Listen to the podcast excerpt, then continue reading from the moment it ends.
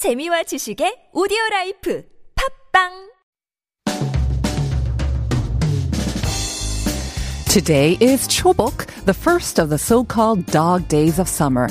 And as we brace ourselves for the heat, and it is predicted to be one of the hottest summers this year, the government is also launching an energy saving campaign to ensure a stable supply of electricity. This year, it's added recommendations on how to abide by COVID-19 safety guidelines when using air conditioners. Under the slogan, Safe, Save, Smart, the government is recommending the following six tips. Ventilate at least once every two hours, clean the AC filter, keep doors closed to save energy. Maintain a moderate temperature of about 26 degrees Celsius indoors. Turn off all unnecessary lights. And finally, choose appliances with the highest lever- level 1 energy efficiency, which will also allow you to get a 10% refund on the purchase price. Let's stay safe and cool this summer. I'm Na and this is Life Abroad.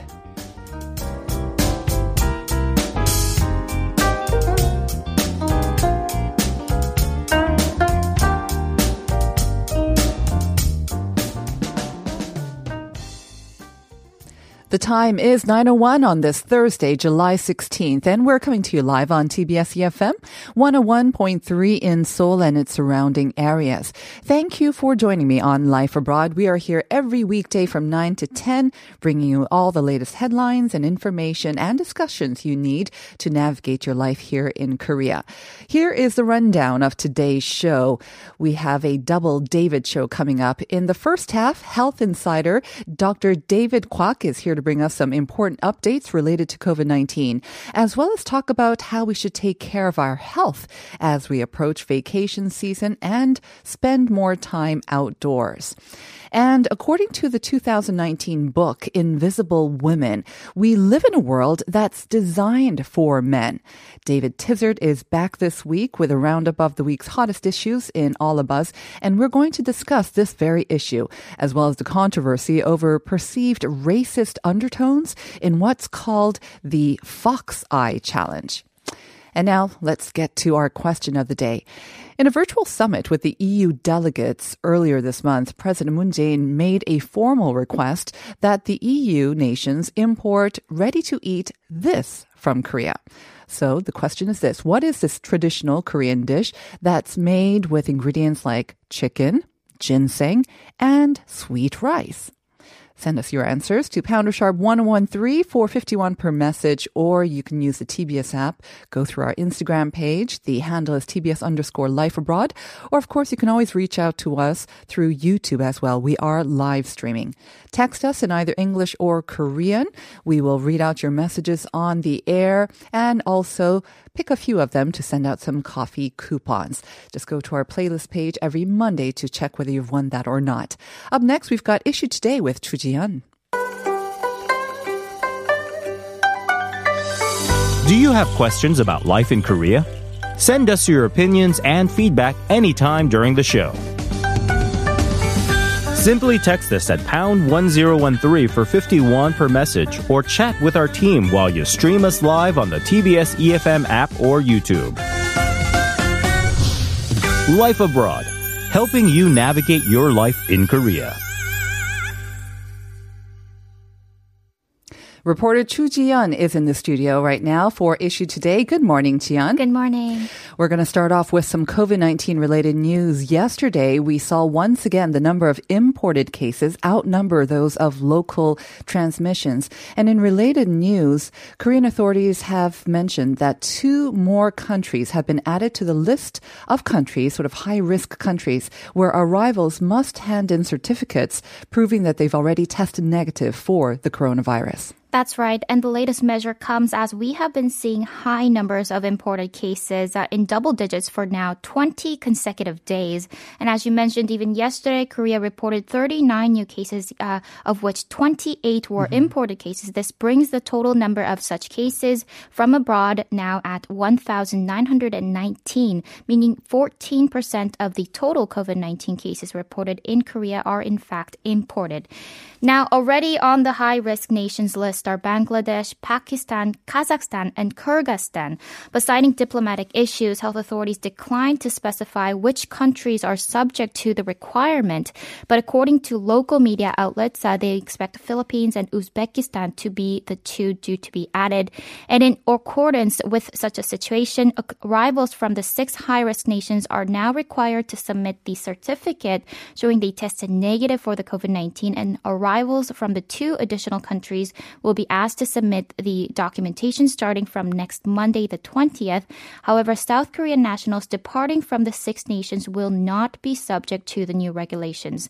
In addition, a health official said during a briefing that the original certificates of showing the traveler tested negative must be issued by hospitals and testing centers that are specifically designated by the Korean embassies within 48 hours before departure. And if the PCR tests are done in the countries are judged to be less accurate, health officials will separately carry out virus tests here in Korea to cross check the results. Now, part of the reason why we're seeing a surge in these imported cases is because we're seeing a lot of migrant workers come right. in from overseas.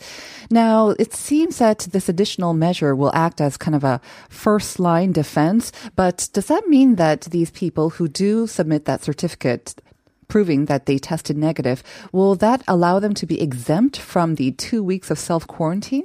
Uh, no, it does not actually. Uh, even if the travelers submit that they are virus free, they won't be exempt from the two week self quarantine since Korea has been enforcing the mandatory self quarantine for 14 days for all travelers, including Korean nationals coming from overseas since April 1st. In addition to the new measure, Korea will temporarily suspend visa waiver programs for foreign sailors arriving in the country to change shifts via airports starting Friday, July 24th as well. So sailors will require test results if they do depart from the six countries. Also, since there have been many incoming virus patients from the stated countries, regular flights from these six countries will also be required to limit their number of passengers to 60% of the original capacity. Let's hope that these measures help to curb the number of imported cases. Let's move on now. The Seoul Metropolitan Government announced yesterday it's going to now reopen welfare centers and other social facilities that have been closed since February uh, because of the pandemic. So fill us in on the details. Right. So with the latest move, the operation of 553 general social welfare centers, senior citizen welfare centers, small elderly welfare centers, and centers for the disabled, sports facilities, uh, vocational rehabilitation facilities for the disabled, and seven other types of facilities for lifelong education centers for the developmentally disabled will resume. Uh, in addition to the resumption of the centers, visits from family and friends and also patients' outings for the purpose of treatment will now be allowed on a few conditions. First, a designated facility manager should set up a separate visiting space during uh, those visits from family and friends to make these greetings safer. A second, the manager should also make sure to not allow physical contact through these visits, nor allow food or drink intake during the visits. Uh, so having a mask on will be necessary. However, uh, even with uh, more than 500 welfares resuming, the operation of the Center for Senior Citizens, these are called Gyeongrodang in mm-hmm. Korea, uh, they will not resume for the time being. As Seoul City officials said, Gyeongrodang centers will be under further review based on the pandemic situation and also the status of quarantine management. But other activities are to reopen as well, uh, such as resuming operation of small contactless programs that will involve less than 10 people. And some of these activities are language and art learning programs for seniors and children, hobby programs for senior residents, and also sports and rehabilitation programs for the disabled. All right.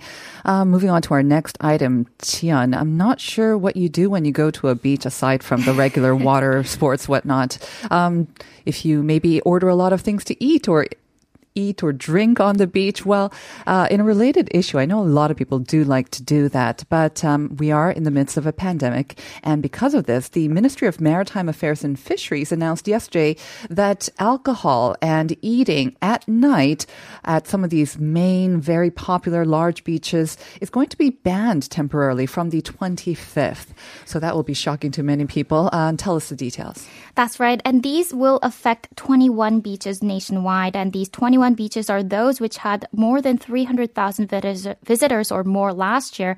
And this is including Haeundae Beach in Busan and Gyeongpo Beach in Gangneung. So very popular beaches. Mm-hmm. Um, there is a special time where this ban will take effect. It's just at nighttime, right? Right. So it's from 7 p.m. to 6 a.m. the next morning. So during this time, drinking alcohol or eating food uh, will be banned. And if these rules are violated, visitors will be fined up to 3 million won under the Infectious Disease Prevention Act.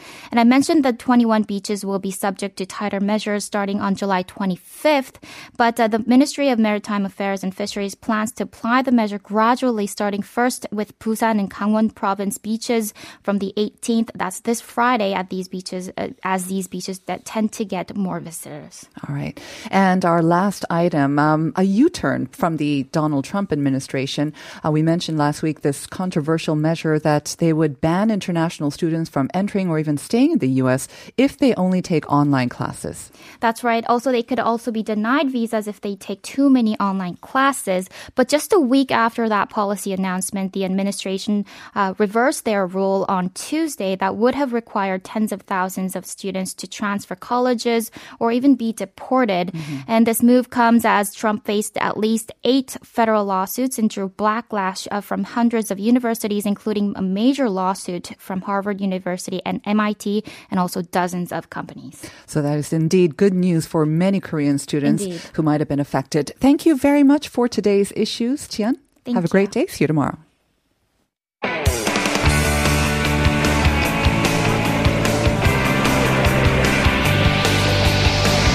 From the latest headlines to conversations about the trends and shifts that shape society at large, explore what makes living in Korea interesting with Life Abroad on TBS EFM.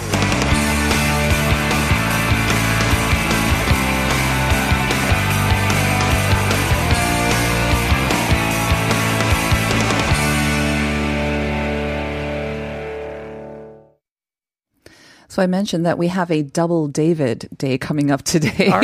really? yes.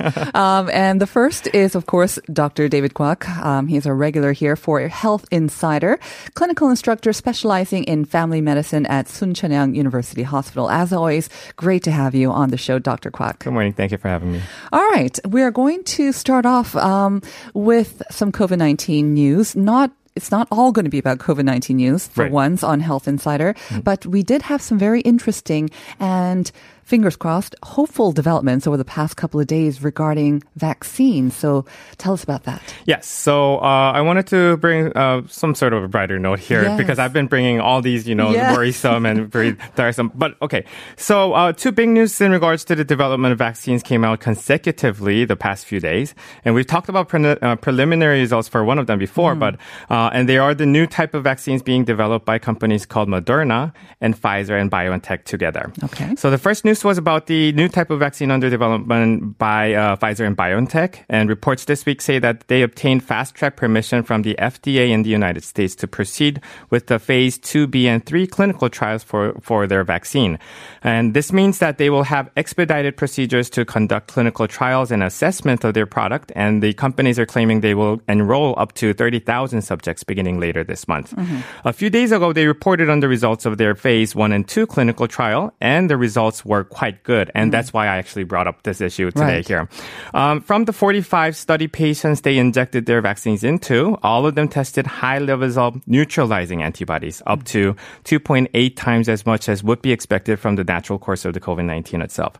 So the injections were made in three different doses, and the lighter two groups required two separate injections three weeks apart to achieve the high level of antibodies. But with, uh, that is a common procedure for many vaccines currently available anyways. Right. Uh, some drawbacks from uh, uh, these studies noticeable in the study were mild side effects that were rather prevalent. Uh, they reported that uh, more than 50% of the patients who received at least one of the dosages reported some kind of adverse event, ad- adverse event, including fever and sleep disturbances. But none of these uh, side effects were considered serious, meaning they did not result in hospitalization or disability and were not life-threatening. And again, much better than actually getting the COVID-19 too, right? Absolutely, mm-hmm. absolutely. The second one is one that I've actually um, seen more in the news as well. That's That's the one by Moderna, right? And Right. that's the one we had talked about before. as well. Exactly. Before a few, uh, a couple of months back, we talked about Moderna because Moderna, the company itself, Mm-hmm. reported out that uh, of the results of their pre- preliminary findings. Right. That how they found eight people to have uh, neutralizing antibodies. Mm-hmm. This time, it's, it became more significant though, because on July 14th, the Moderna also reported the results, and this one uh, was studied by the National Institute of Health of the United States, and it has been formally published in the renowned New England Journal of Medicine. So there you go. There's the difference between the initial study, which had drawn a little bit of skepticism and maybe some criticism for Exactly. lacking a lot of details. Exactly. Now it's formally confirmed and everybody's looking into it. So even the NIAID director, Dr. Anthony Fauci, praised the results, saying uh, the hallmark of a vaccine is one that actually mimicked the natural infection and include the kinds of response that you would get with the natural infection. And this one did. and news. without too much um, adverse events either. All right. Right. So Moderna's data is similar to that by Pfizer and BioNTech in that volunteers who who received the vaccine made more neutralizing antibodies than in the most patients who recovered from COVID-19. And then they were also given two separate injections four weeks apart Mm-hmm. to achieve the response. And the results were even better this time around, right? Because I believe all 45 developed antibodies. Yes, just like the Pfizer's ones, uh, Mm-hmm. all 45 of the, these uh, studies also developed neutraliz- neutralizing antibodies. I don't know what the 45 si- signifies there, but um, they're going to go ahead with another trial with a much larger pool now. Yes. So Moderna also says that they're going to go into a phase three study with three, um, 30,000 patients on July 27th. Um, so we still have to be careful taking away the, the, results from here, though.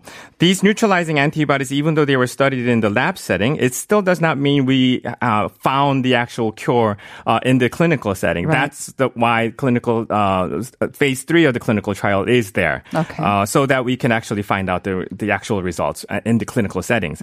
Um, but on a hopeful note, though, if they in fact test to be effective as they claim, they say that they aim to manufacture 100 million injections by the end of the year. As early as the end of this year. Yes. Wow. And that actually has something to do with the new type of vaccine that they are manufacturing, this MR, mRNA type of vaccine. Okay, before we go into that, um, Doctor, I'm going to have to ask you to try to lay it out in the simplest layman terms as possible. Will do. So as we talked about slightly before, uh, all these are uh, traditional types of vaccines that we used to have are what's called plasmid types or adenovirus type that are um, so fused together with uh, uh, already existing virus to be injected into our Okay. human bodies. Now they are developing what's called an mRNA based um, vaccine. mRNA is sort of um, a sequence of codes that, uh, when injected into human cells, starts forming different proteins. Okay. Antibodies are proteins. So if we inject a sequence of certain um, viral part through mRNA into the body, it'll get into the cell and start forming these little uh, tiny portions of the virus, not Okay. Mm-hmm. the actual virus, but only the portions of the virus for which we could form antibodies against. Mm-hmm. And then we'll start uh, uh, protecting ourselves against those Okay. viruses. And what is the main benefit of this new type? Right. Uh, the biggest benefit is that uh, it does not require to be grown in batches like in uh, chicken eggs as the traditional vaccines did. So it takes much less time to produce and can be handled much less delicately. And the biggest part is that it can be synthesized from electronic sequence that can be sent across the world by computer. So in essence, it can be mass produced anywhere in the world. It has the technology and machinery available. That I understood very, very well because there had been concerns that even if they do come up with a vaccine with billions around the world who Right. Mm-hmm. need to be vaccinated, um, there would be a huge problem with time and um, supply as well. And so they were saying there has to be multiple companies coming up with these vaccines that have to be rolled out as quickly as possible. Right. What, but with this MR, mRNA based vaccines, you, you, you can just send the information across the world and then whoever has the machines could just start It's almost like it an open source sort exactly. of vaccine. Sort of like computers, uh, programs that we have.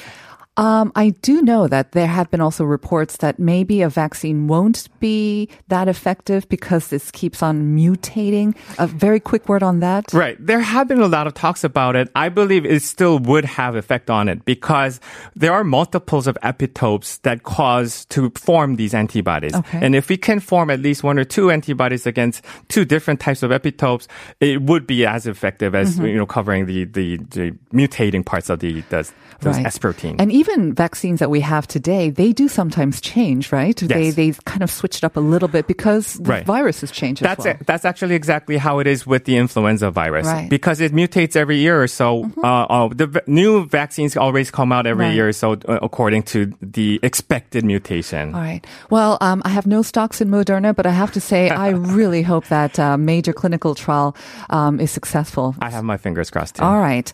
Now we want to talk about summer vacation. I have noticed a lot of people are already going on summer vacation. I know that goes against your general advice. We should all just hunker down at home. uh, but um, for those who are venturing out, and I'm sure they're taking all the necessary precautions against COVID 19, Right. but there are just simple sort of precautions that we should always take Right. against the natural the the constant threats that are there right. year after year and of course we keep hearing that this summer is going to be really really hot Yep. so i know you have some sort of general sort of safety guidelines that we should always take Right. and then some kind of more specific ones that we maybe don't consider to be a real threat here in korea as well so Mm-hmm. first let's go just through the general ones very quickly Sure. So I wanted to um, uh, tip, tip on people on on uh, preventing heat, heat exhaustion because Yes. when we go to these places, we get excited, we drink all night, and we expose ourselves to heat so much. Mm-hmm. So summer is hot, and we become active as we go on a trip. Uh, but um, so the the heat exhaustion symptoms include heavy sweating and a racing pulse. It Mm-hmm. happens when your body is hot. Uh, sorry, not able to maintain a normal core temperature through sweating. People usually get it in high temperatures combined with high humidity, which is very common in Korea, Mm. Yeah. and also doing strenuous physical activity.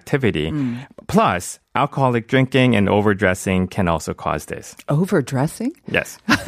so wearing too many layers or um, too many layers, but also tight clothes. All right. Right. All right. And um, so that's a symptom. Mm-hmm. Um, They can also feel maybe kind of a little dizzy or a little faint uh, Right. headed as well. Right. So the most common symptom would be to get cold, moist skin with goosebumps, and they can feel tired and dizzy and sometimes get cramps.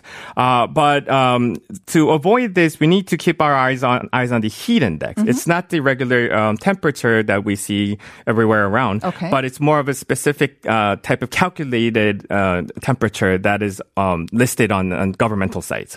Heat index. I don't know. Do you know the term in Korean? Is it kind of like the perceived heat, the way we feel it? That's Is that- exactly what it is. Okay. I just can't think of uh, the Korean word right now. But heat index is basically how you would feel the temperature in your body. Right. And yes. So with high humidity, if even if the temperature is 30 degrees, it Right. may feel like 33 or 35 degrees. It will be Right. much more uncomfortable. Exactly. Mm-hmm. And 33 is actually the point we, we need to start looking for our, uh, um, uh, having precautions to keep cool. All right. Uh, it is also, so uh, because I mentioned uh, losing tight clothes and whatnot would make you go through this, uh, it is better to wear loose clothes and always wear sunscreen, sunscreen and drink plenty of fluid. And it's not safe to ha- leave a person in a parked car even if the windows are down or being parked in the shade.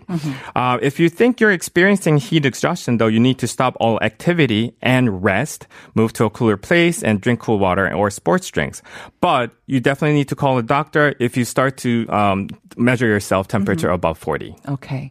And you don't um, improve, that the symptoms don't um, Exactly. go away Improve after about for an hour. about an hour, All yes. right. Well, you mentioned sunscreen. Um, there's another reason why we should always wear sunscreen, not only to maintain nice, healthy skin, Right. but it can lead to sunburn, always very painful. So too much ex- exposure to sunlight can lead to inflammation known as sunburn. This can increase the risk of further problems including skin cancer. Now, sunburn is the result of exposure to UV light, a harmful type of radiation. It can cause sunburn when it is even cloudy. A person may feel a burning sensation in the affected area, having blistering skin, swelling, and even a headache, high fever, extreme pain, nausea, and even vomiting. So anybody uh, spending time outdoors should take precautions like wearing sunscreen, using sunscreen that has sun, uh, sun protective factor of at least 30, wearing closely woven fabrics, wearing UV blocking wraparound sunglasses, wearing a wide brimmed hat, seeking shade where possible, and etc. So I can go on forever with these Yes. precautions. But the simplest uh, uh, uh, explanation would be that the best solution to avoid any of these is to simply limit sun exposure. Really. Of course. And if you do think that you have um, sunburn, um, just again, make sure that you are cooling yourself, soak some towels maybe and place them on your skin. And Right. again, seek medical help Right. if um, it is very severe. Right. Oh, Doctor, we don't have a lot of time already and we have so many more things to cover. Maybe we can um, do like a part two of Yes. the high risks. But uh, we do have time to cover one thing that I never thought was a big risk here in Korea, Mm-hmm. bee stings. But then I, I was talking to um, Chu Jian, our reporter, and she said she just got bit recently as well. Uh oh, I'm sorry to hear that. Yeah. But when we actually go to Seongmyo, when we go to, go into mountains, bee stings are very common and it's becoming more common these days. Definitely. More people are going camping too. One thing we're worried about is the anaphylactoid anaphylactoid reaction, though. Uh, usually, when we get bee stings, we usually get very mild inflammation and itchiness and, It just and whatnot. hurts, Right. yeah. But if you start to uh, feel difficulties in breathing, if you Mm-hmm. uh, uh, are running out of breath, or if you have uh, troubles swallowing, Yes. that's the time that you need to definitely call the emergency number and call the doctors. And if you know that you have a reaction like this, um, maybe a precaution would be to carry around what's known kind of like an EpiPen. Right. So epinephrine pen is the uh, the auto injector um, syringe that you can carry around with you. It uh, dissipates the uh, the inflammatory effect caused by these allergic reactions. Right. Jian was telling me that um, just because you get you know stung once, it doesn't mean that you become more immune or you become stronger to it. It actually gets worse. The reaction. It does get worse, well. but more more bee stings, you you the higher uh, or the more severe the reactions that you Right. can form. And I know the natural reaction is trying to like swat at them and maybe just like go away. But um, don't Right. do that. Be calm. Try to avoid perfume, which could attract it as well, and maybe food. Right.